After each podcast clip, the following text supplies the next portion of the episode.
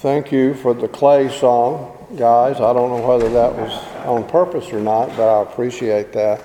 Let's start with a word of prayer, please. Father God, we praise your holy name. Be here, Lord, and uh, be glorified in all that transpires here this evening. We thank you for the opportunity to be here, and that indeed it is a place where we can meet you. In Christ's holy name, I pray. Amen. As I prepared for this, it dawned on me I haven't preached uh, in, since I retired. So, uh, settled down uh, for about what, as far as I can tell, is about an hour and a half. Um, but I've tried to pare it down some. I promise I have. I don't title my sermons hardly ever, um, but this I will tell you that this sermon will be about uh, at least at the end of it, I'll hope that you will know that it was about relationship. Uh, I want to tell you a story. I hope to have time to tell a couple of stories, but I want to start out with a story about a man named uh, Johnny Thompson. Um, Johnny and I and several other people went to Jamaica several years back to do a, uh, a work witness working witness thing down there, and myself and a male nurse and a couple of people did a clinic, and other people did work and just whatever the church could find for them to do. Uh, and they got a little time in to recreate as well. And Johnny, before the the eight days, seven days was over, uh, was known as the pepper preacher because they have little plants down there, very, very small plants. The pastor had one of all places right beside of his steps. Now, they call them bird peppers, but and they were about oh, I meant to, they were about as big as the clicker on a pen.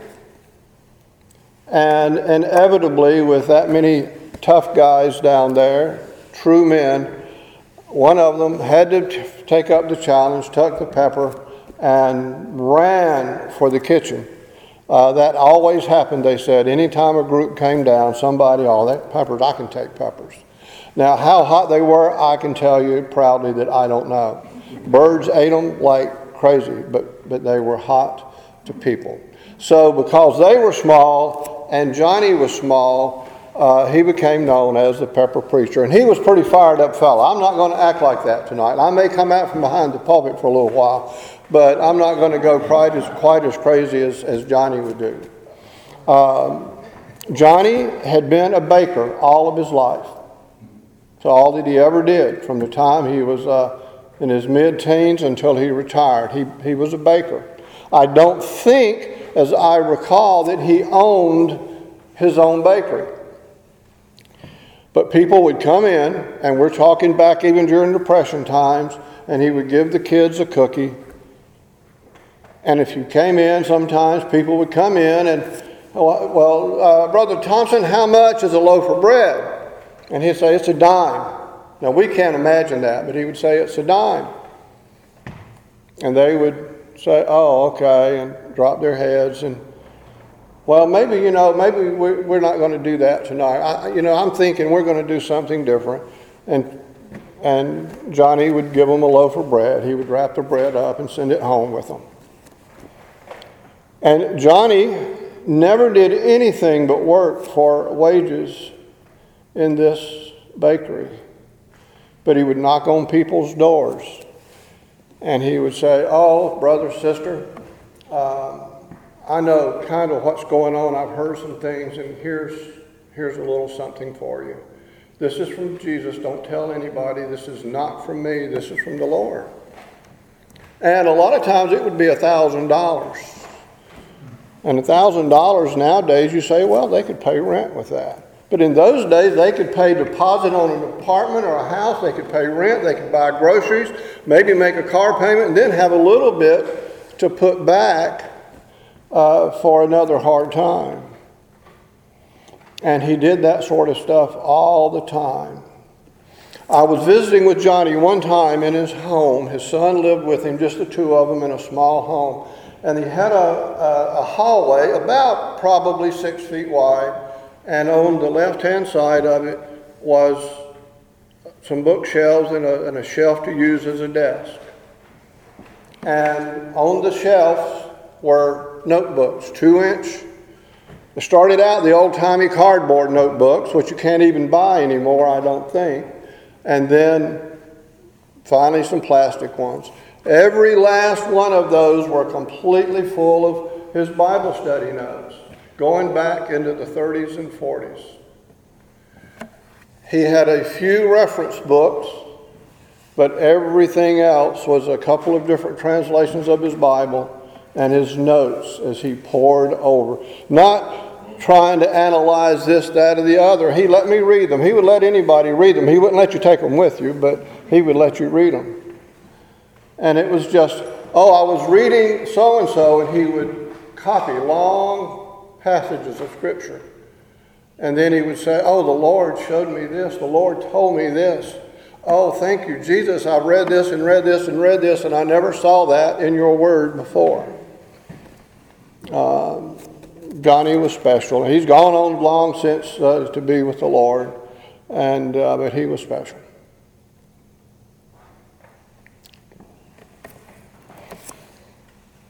I want to try to share a couple of other stories with you. Mary and I worked with homeless people for a while. Mary did supplies for 11 clinics, and, and I worked in several clinics. And, and um, when I went up, I was going to work in two clinics. I wound up working in as many as seven. And one of the places I, I well, I, let me get, I'm getting ahead of myself a little bit. One day I'm in Central uh, Union Mission, which is the main place that I work, and I hear a ruckus. Now, Kathy, my medical assistant and, and secretary, and God knows what else she did that I never found out about, had been attacked a couple of times. Not severely, but we had we only took care of homeless people. When they would come in, they would be stoned or inebriated or mentally unstable. And they wanted things she couldn't do for them, and they would get upset. So if I heard a ruckus, I would always peek out. And I peeked out one day, and there's a, a tall, handsome man standing there, all dressed up. I mean, three piece suit, shiny shoes, the whole works. And he's like, Come here, come here, come here, Dr. Lewis. Now, I wasn't a doctor, I was a physician assistant, but I finally gave up trying to explain the difference to somebody that wanted you to be a doctor. And so I got up and went out, and I, I sort of recognized him, but he just, he was in the area. Come to find out, he was helping guys in the shelter. And and he wanted to drop in and, and, see me for all I had done for him. Well, I had done very little. I didn't barely remembered him. Raymond um, uh, Patterson, the social worker, is the one that helped him. He had helped him get a job selling cars, and he was selling cars in the biggest automobile uh, dealership in the D.C. metro area up in Maryland, and and he was the lead seller. As I understand it, if a car salesman can sell a couple of cars a week, he's, he's doing okay. And he was selling cars per day and doing very well with it. The other story is a little more difficult. It's about a woman who, out on a winter night, uh, found an abandoned home. When in those days in D.C., there were bunches of them. And so she went in to get out of the weather, and a neighbor happened to see her going in and called the police.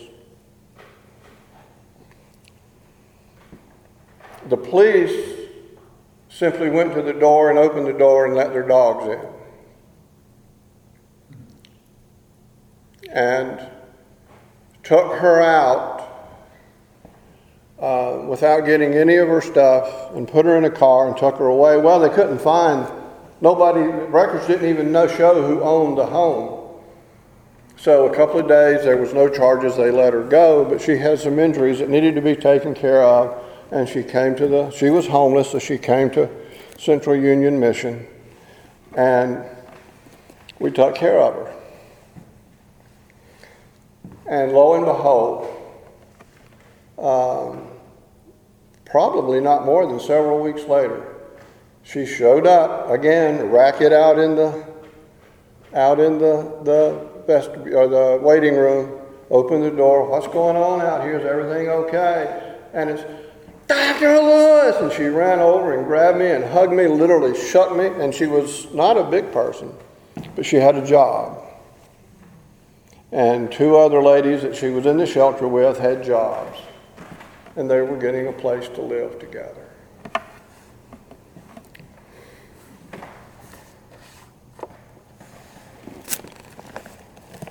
I honestly, I honestly don't know if I can get through my third story, but it's important, so I'm going to try. I was told I wouldn't have to work in a women's shelter, but the first week that I went there, I was sent to a women's shelter, the House of Ruth. You got off of the metro at Union Station walked about a mile out into the southeast section of D.C. And one of the first patients I saw there was a young girl, 19 years old, as I recall. And uh, she was just, oh, you know what? Being homeless is the best thing that ever happened to me. I was stuck at McDonald's and I want a real job. And they're going to teach me to type here in the shelter. And just, I'm going to get a job in an office and maybe I can even go to school. And it was just, I mean, it just felt good that she was just beautiful mahogany colored skin and was all done up and dressed up real nice.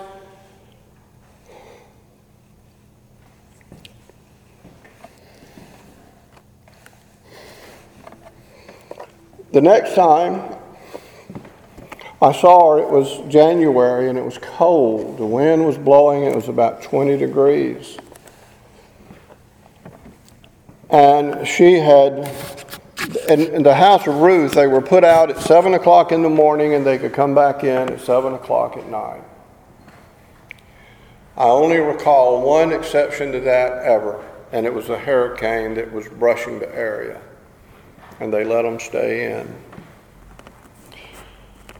And I came into the clinic, and there was someone in the exam area, which was only just curtained off, and Tracy would bring the ladies in and get them all checked in before I got there.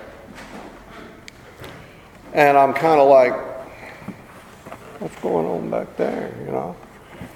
And if you didn't hear me, I said, what's going on back there? But I really said it low and real loud. And she said,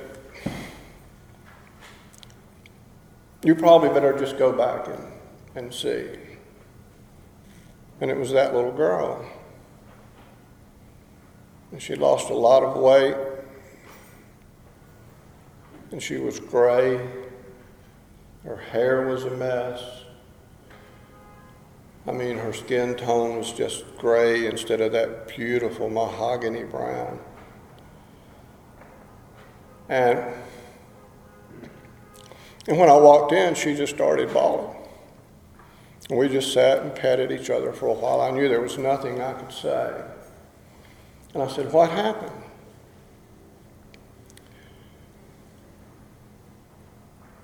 And she said, Well, it was cold. And I went out, and there was a store with a little indent, you know how these little bodegas are. And she said, That's the only place I could get out of a wind. And a guy came along, he was shopping in the store, and we talked for a little while. And he's like, Well, come to my place, it'll be warm, and you can stay, you can. Uh, uh, watch. You can. We'll eat. I've got bacon and eggs here. We'll eat, and then you can watch game shows, and then in the afternoon you can watch uh, soap operas. But I'll have to. You have to leave when I leave because I, I don't. I'm not comfortable having someone hang out at my apartment if I'm not there and I don't know them well. And so she went with him. and when she got there, there were five men. And that was at 9 o'clock in the morning, and they kept her there till around 4 o'clock. She really didn't know. And uh, by then, she had told her story and she had calmed down. And um, I treated her for all sorts of stuff. And I never saw her again. She came back to see Tracy for aspirin and things. Now, that's a horrible story. This is not a great place to be telling horrible stories, is it? But that's what goes on out in the world all the time. And what made the difference? What made the difference? Um, I think about that little girl a lot. And since the reason I had to preach about that tonight is I have not been able to get her off my mind for more than an hour or two ever since we've been living at Richmond Hill. So, Joel and Janie, it's y'all's fault. The difference was relationship. She had come to D.C. because people would get it in their mind well, if I go up there, that's where the power people are, that's where the money is, and that's where just listen to the politicians, they want to help people. And I can tell you stories until midnight tomorrow night about people that did that, mostly old people.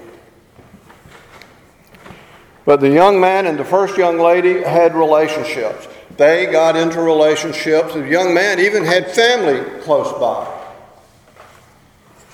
And this young girl had come, come there from several states away, and that's how I pray still that she is doing well. But relationship made the difference in their lives. Most homeless people, uh, substance abuse, they said that up there then that if a person was homeless for six months, they would either be an alcoholic or drug addict. And by then, substance abuse gets in the way of relationships. I knew people that got over it, got clean, got jobs, were doing fine, and they would come in, tell me, Mr. Lewis, my family won't talk to me. Would you call them? And I would call, and oh, yes, sir, how can I do for you? I'm calling about your son or your daughter. And 90% of the time, they would hang up. Their, their, their bridges were burned and torn down. But relationship is what makes the difference. Now, if we could tuck a poll here, what does relationship mean? I don't know how many people are here, 40 or so, 30 or so. We would have 30 answers probably. Uh, and uh, uh, maybe more. Maybe people would have more than one. And, and there, there's many definitions of relationship. But there's only one relationship that I'm deeply concerned with tonight, or concerned with at all tonight. Um, now, I have a relationship with my wife. That's pretty obvious, isn't it? But we have relationships with anybody that we encounter. Uh, now, you can argue that, well, I checked out someplace and I'll never see that person again. I don't have a relationship with them. And I would probably agree with that. But you start thinking about all the people you encounter over the course of a month or a quarter, you get to thinking about all those people that you encounter over and over and over again, you have relationships with all of those people. Not all relationships are, are good. But we use the same word. We have a relationship with bad people sometimes.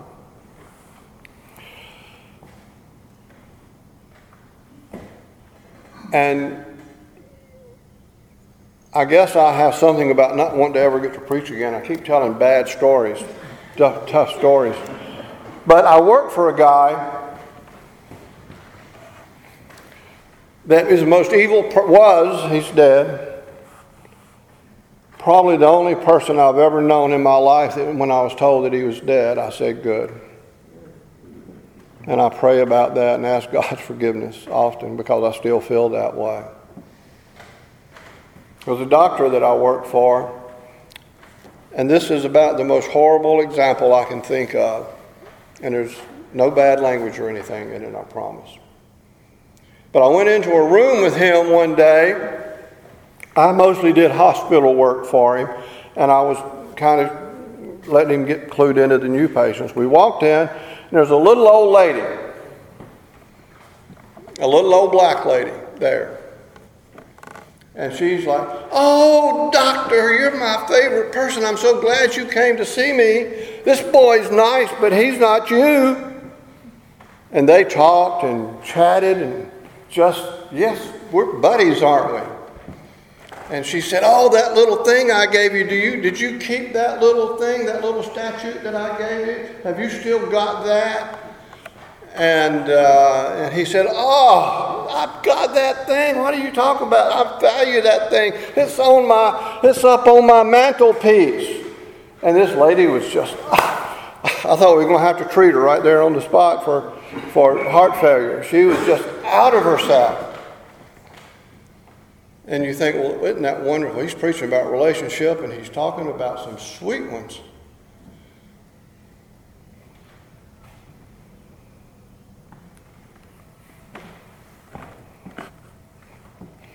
We walked out the door.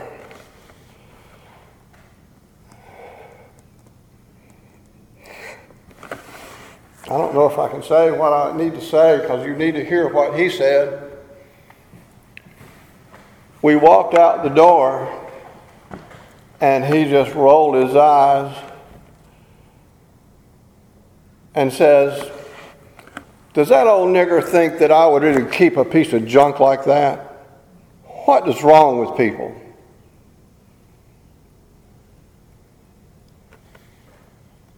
And I knew that my relationship with this doctor was pretty much after two or three months of working for him was pretty much over.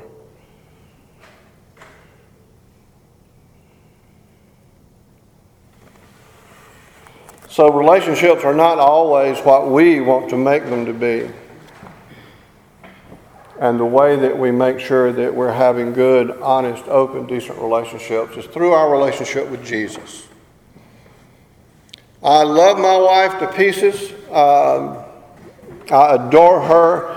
We get picked on around here and every place we go because we walk around holding hands all the time and grinning at each other like, golly, I, God, I like you. And people, see, now Janie's laughing, but she's one of the ones that picks on us about it. But my relationship with her is better because of her relationship with Jesus and because of my relationship with Jesus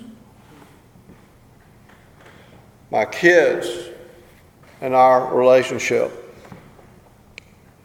are better because of our relationship with Jesus.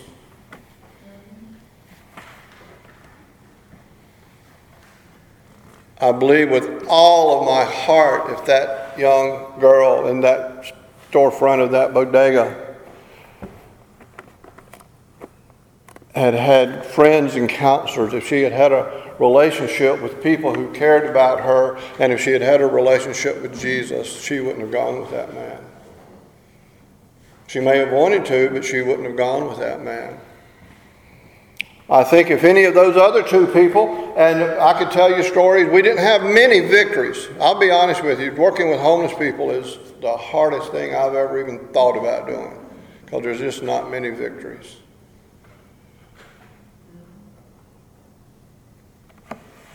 But if those other two kids, had, I call them kids, they were in their 30s, I think, but I'm old enough now that I can call them kids. If their relationship had not been what it was, Central Union Mission uh, was very gentle and kind, but they, they, they preached religion. And they heard the gospel and they responded to it. Or they knew the gospel and it was just dormant, maybe, and it woke it up, their relationship there. If they had not had those relationships that they did, that would have been another another tragedy. So relationship is the essence of everything that we need. I don't care how good your relationship with anyone is, it's not going to be as good if your relationship with Jesus is not active. Little Johnny Thompson and all of his books. Uh, now, Johnny just about glowed. He, he had so much love in his heart.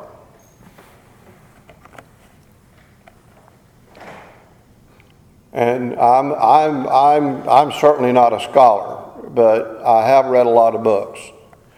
Uh, we were amazed when we retired and moved. We lived on a boat for a little while, and there were no room for books. I think we figured there were about 700 to get rid of, and that's not including all the other textbooks and stuff.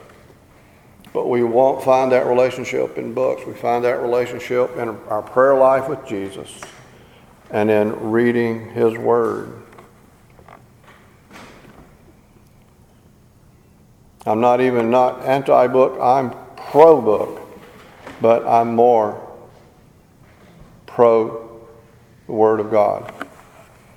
I am more about telling my problems to Jesus than reading about how to solve them from a book. Now, I've got lots more notes.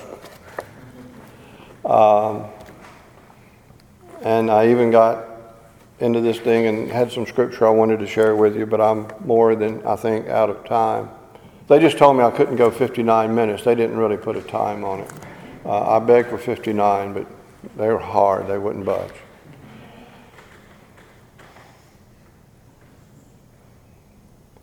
One more little bit I want to share with you, though. I almost left it out. Barna, everybody knows who Barna is, the, the guy that does, what do you call it, surveys?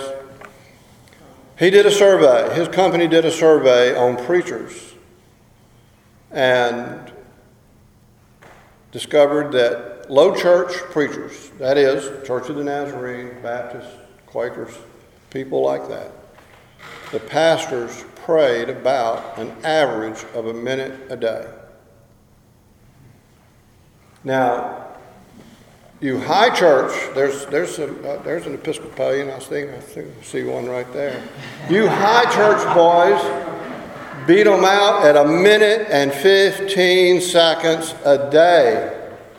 Now you think about that's an average and you've got people who come down here to all these wonderful programs of Richmond Hill and they preach lots and lots and lots and lots. Pray lots and lots and lots and lots, and then you average that in with the other guys, they're just not praying.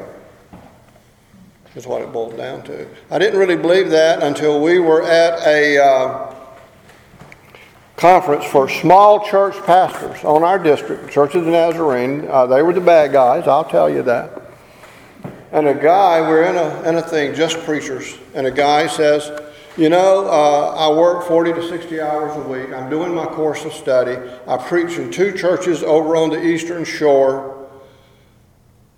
I've got three kids. I've got a wife who likes to see me every little bit. And I don't have time to pray at all, and it's killing me. And our district superintendent, some of you could translate that and say, Our bishop looked at him and said, Wow, okay. Who's next? Anybody else got anything? Rather than calling us to surround that man and pray with him. My, I think when you preach, you're supposed to charge the people with something at the end of it. My charge to you is spend more time with Jesus. Don't talk about it. Everybody I know will tell you oh yeah, I pray, man, I'm praying for you. And then they pretty much walk off and forget about it. Don't talk about it. Just, that's a, that's a famous slogan in it. Just do it. And it's about something worthwhile. Um, I would like to end with a word of prayer since we started with a word of prayer. Father God, I praise your holy name. Lord, we need you and you've shown us the way in Jesus. Help us to listen. In Christ's holy name I pray. Amen.